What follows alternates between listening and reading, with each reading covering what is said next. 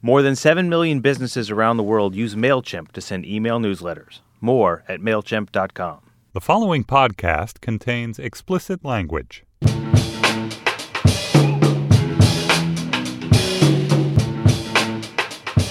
Okay, y'all.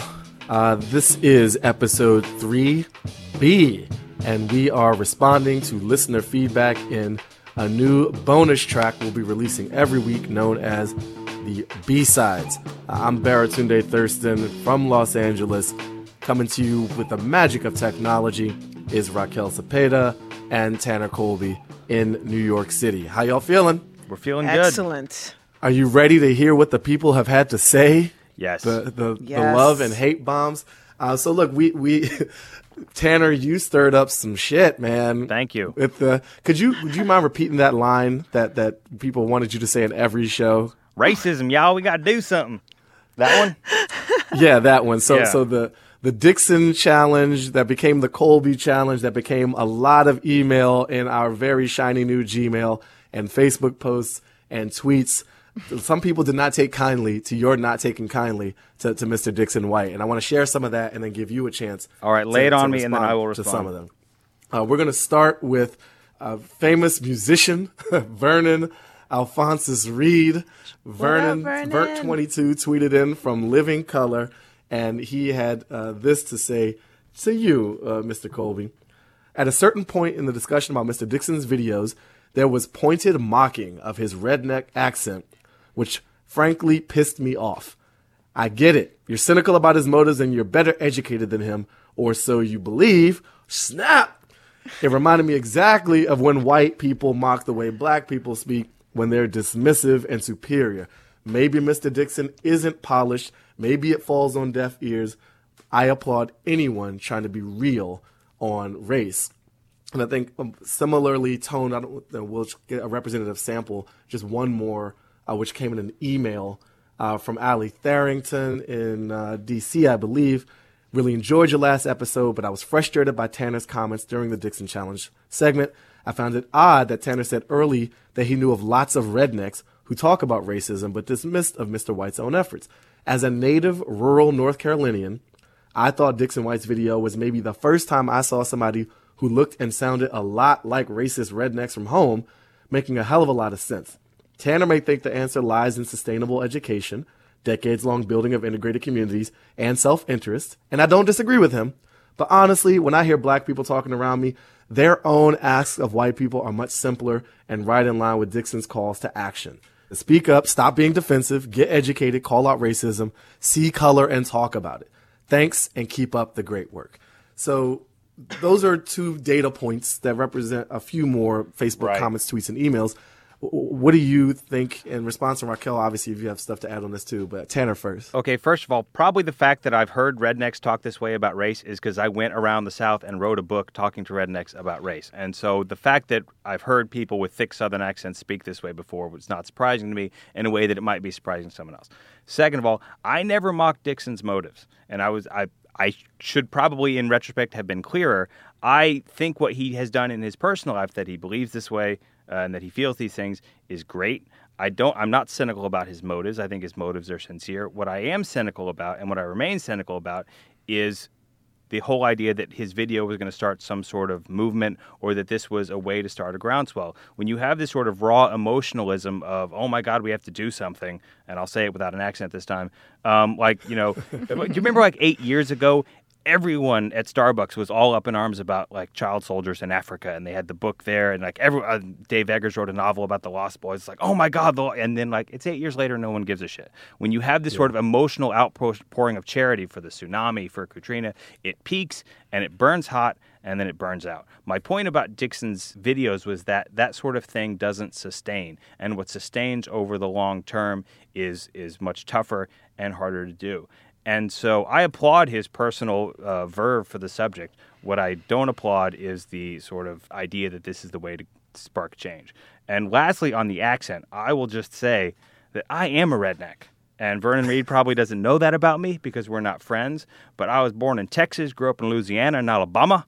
I have, I have a Confederate goddamn flag on my high school diploma because they only took it off the high school insignia about five or six years ago. So, you know, just as Baratunde is permitted to say certain words that start with the letter N on the show that we are not, I can. November mostly. Yeah, November. You know, Yes. mo- That's exactly what I was thinking. most of my relatives talk like Dixon White.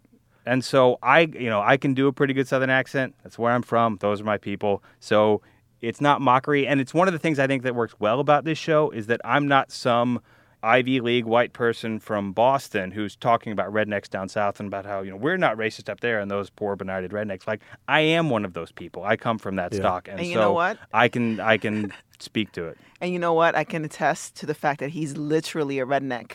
Yes. Tanner's neck is so fucking red right now. yeah. Walking walking the kid and it's around the all park. of a sudden I'm sweating and I'm I don't know for some reason why I feel very defensive Mm-hmm. and I think it's your red neck.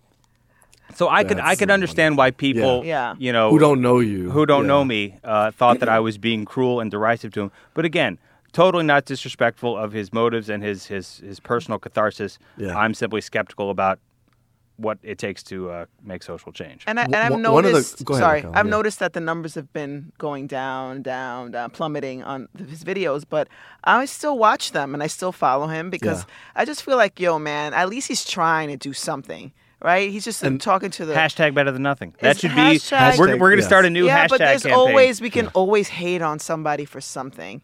And I mean, I don't think he's equipped to, you know, I don't think he was planning to, you know, all of a sudden like run for president or something. But like even like the right the right wing, remember when they used Joe the plumber? Yeah. They used him to like spew all this like, you know, venomous BS in plain old, you know, I guess American talk. And it's nice to see somebody like Dixon who I didn't grow up around that. I've been to all those places to Alabama down south, but I don't have family members that are like that. So for me it was very foreign and to see somebody like that who I would, you know, kind of honestly be kind of kind of afraid to be around if I was alone in the South without my, you know, boxing gear. It was cool to see him talking that way. And I think there's still people, even though it's trickled, it's, you know, kind of like fallen off a little bit, there are still people that are leaving messages and and, you know, doing their own form of racial healing, if you will. And to be fair, some people were on your side. There were yeah, There were people You on- did not read a single Yes. tweet from my side, and there yeah. were, there were, there were like a whole like maybe two or three people that were sorry the No, way you no, did. there was. Well, I teed it up with the idea, and I didn't give the full context, but there were folks who loved your racism, y'all. We got to do something about it, and Yeah. they requested that Tanner do that in every episode, Right. Uh, which will not be happening. Well, I have a, have thought it was a, I have a more like non-Southern inflected version of that, which is like sort of the collegey white guilt, like, oh my God, racism, guys, we got to do something like that. You get that too. But uh, we did get one email from Rob, whom I'm assuming is from Chicago, given the context of the email. Who talks about Oak Park, Illinois, and that is a perfect example. The reason why Oak Park, Illinois, is a well-integrated and stable neighborhood is because that was the birthplace of Frank Lloyd Wright. There's like 20, 25 Frank Lloyd Wright houses within like a 10-block radius. If you've ever been there, it's amazing. They're beautiful. And the white people who lived there said, "We have to preserve this." So rather than cutting and running, and rather than trying to fight to keep black people out, what we need to do is to find a sustainable way for us to live together and share in these resources together. So it was white self-interest coupled with, you know, also an opening of minds and, you know, a little more of the softer side of it, but it was purely economic and other self-interest that led them to make that change. And one of the other things that I thought was interesting, Raquel, was you put the link in in in the pool this week about the essay from what's the guy's name? Alberto. Alberto. Rosana? Yeah, about how Latinos should have more compassion and, and solidarity with the Black Lives Matter movement because p- police brutality against black people affects Latino communities as well and Native American communities and so on. And the point of the story, whether you're talking about real estate or police brutality or whatever, black people get the shit end of the stick on everything. So if you fix subprime mortgage lending against black people, you fix it for everyone. If you mm-hmm. fix police brutality against black people, you fix it for everyone. And that's what I mean more by, you know, Self-interest. self-interest, which is that if we fix this society and this social contract for black people, we kind of do it for everyone. So, so, you're, so you're saying basically that if Latinos and other non-white communities start coalescing on their part, extending the olive branch on their part to the Black Lives Matter movement, it is kind of sort of what you're talking about with Dixon and that whole situation. It's self-interest. Like It's when- like yo, if, if it gets yeah. better for them, it, get, Right. it gets it gets better for all. us. all. yeah, oh. what happens when Freddie Gray and Eric Garner and these people die? There should be a huge outpouring of moral outrage and oh my God, we have to do something. This is intolerable. But that will burn bright and burn out. And what will keep it going over the long haul is understanding how mass incarceration is debilitating all of society, how police brutality affects all of our communities and makes us as a society worse off. Yeah, the moral outrage and the emotionalism is great, it has its place, but what sustains will be a, a deeper understanding of how these things affect all of us.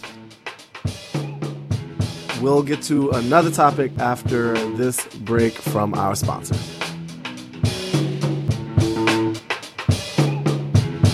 More than 7 million businesses around the world use MailChimp to send email newsletters and deliver high fives.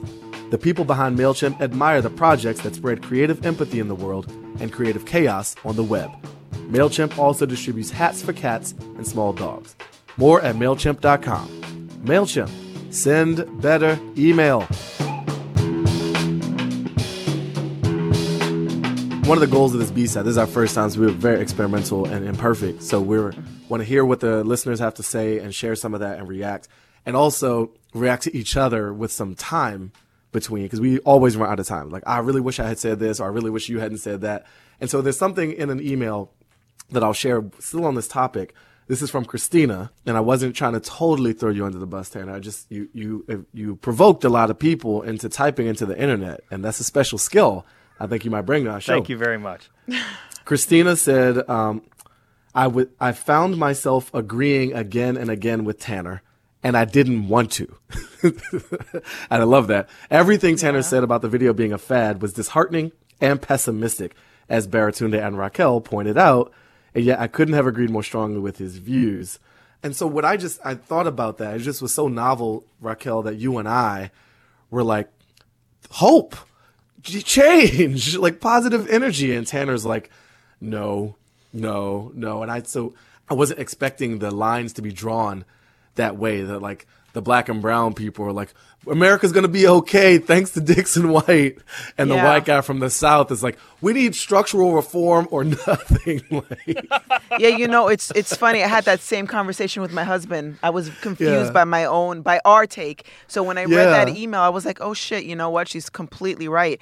And you know what's so crazy? Like growing up, I've always been like, I'm not the Martin Luther King Jr. type. I don't Right, believe in right. turning the other cheek. I want to get the fuck in the ring.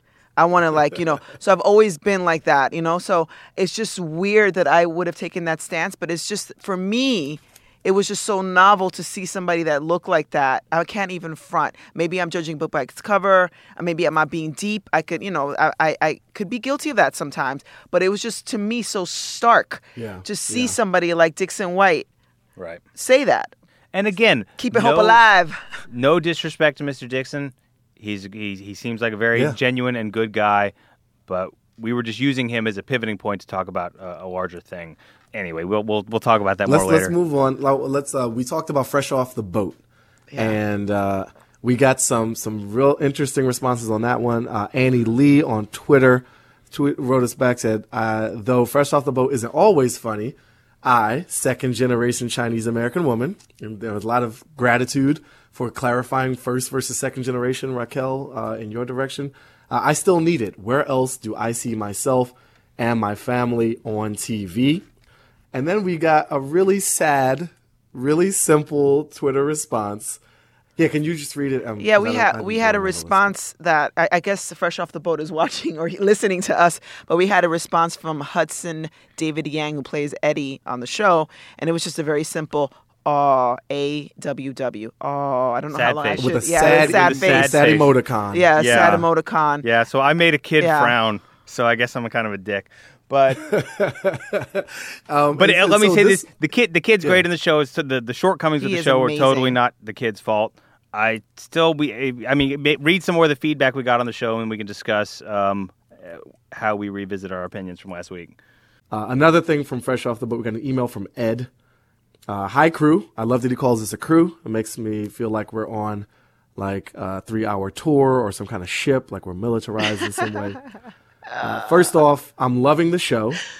And, when, and just a tip to anyone who would provide us feedback, whether you're happy or you're sad or you're angry or you're mad, always tell us you love the show first.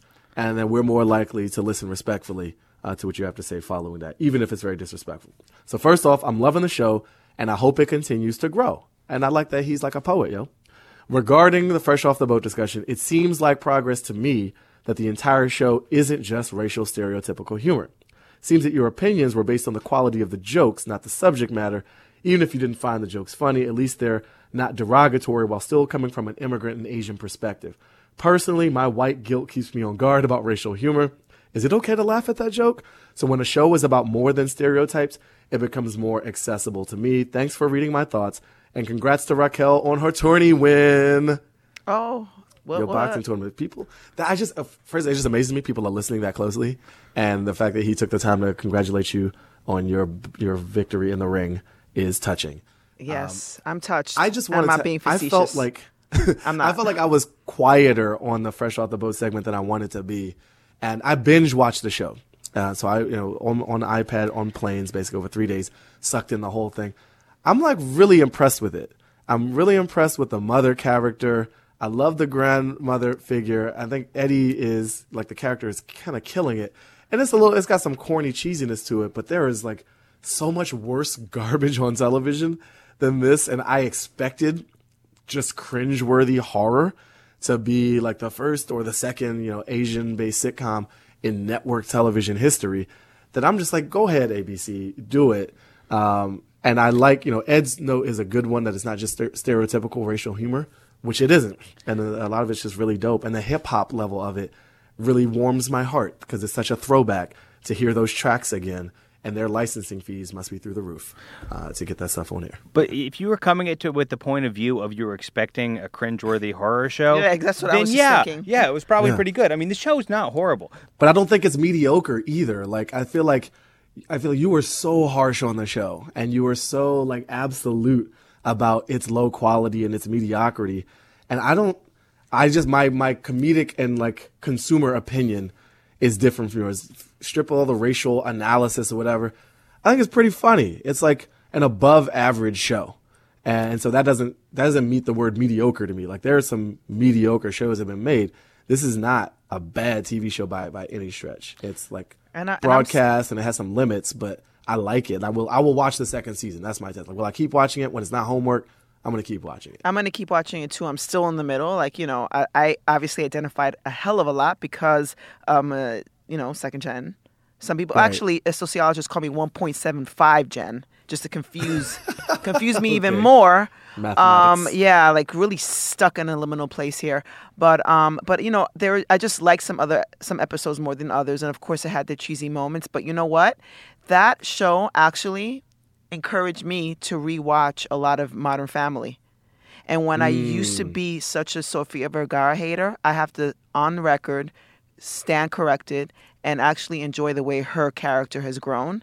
And like, Yeah. even though you can't, you know, solve every stereotype, you can't do, you can't be everything to everyone. I like the way her character is growing and how she's struggling to be to be American and keep her roots keep her Colombian roots, and I like seeing that, and I like seeing some of the issues that Manny's going through as well in that show. So you know, like I, I, you know, I don't, I don't like. It's not one of my favorite. I mean, my favorite show is American Crime, but Yeah, it's also not a sitcom. But for a sitcom, it's pretty, it's pretty cool. Even though I think I identify more with Eddie Huang's um, memoir because we were both severely, you know, abused as children. I feel kind of this way about our podcast, and, and also maybe I don't know how you feel about your books, but about my book too a little bit. Like this podcast could suck really, really hard, but there's a mm-hmm. certain class of people who will never bring any critical analysis to it. They'll just tell us how brave we are for doing it and how important it is that we're doing it. Because we Right. we are brave and We we, are brave and important. important. I We're think we're underestimating heroes. our our listeners. and now. I and I Come on, think man. and I think there is a there is a no, but I don't I don't think our podcast sucked. But I think there if it did suck, I think that that there's certain and I think the same thing was true with some of the criticism of Dear White People. I thought Dear White People was a good movie, but I think there's a certain class of liberal critic who suspended their judgment on it as a film and only wrote about it as a piece of politics. And you know, I, there were some problems with you know the plot, Yeah. and I thought that was a little tried to do too much in a few places. It was a better film than I could have made, you know, certainly.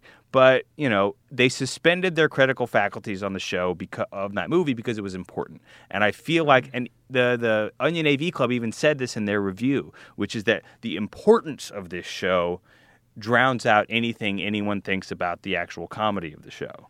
And there's no doubt that it's important. And that's why I sort of concluded the segment by saying I feel that it deserves a reboot. The subject matter deserves the best treatment possible. The cast and the audience deserve the best treatment possible. And I, I just don't feel like they got it.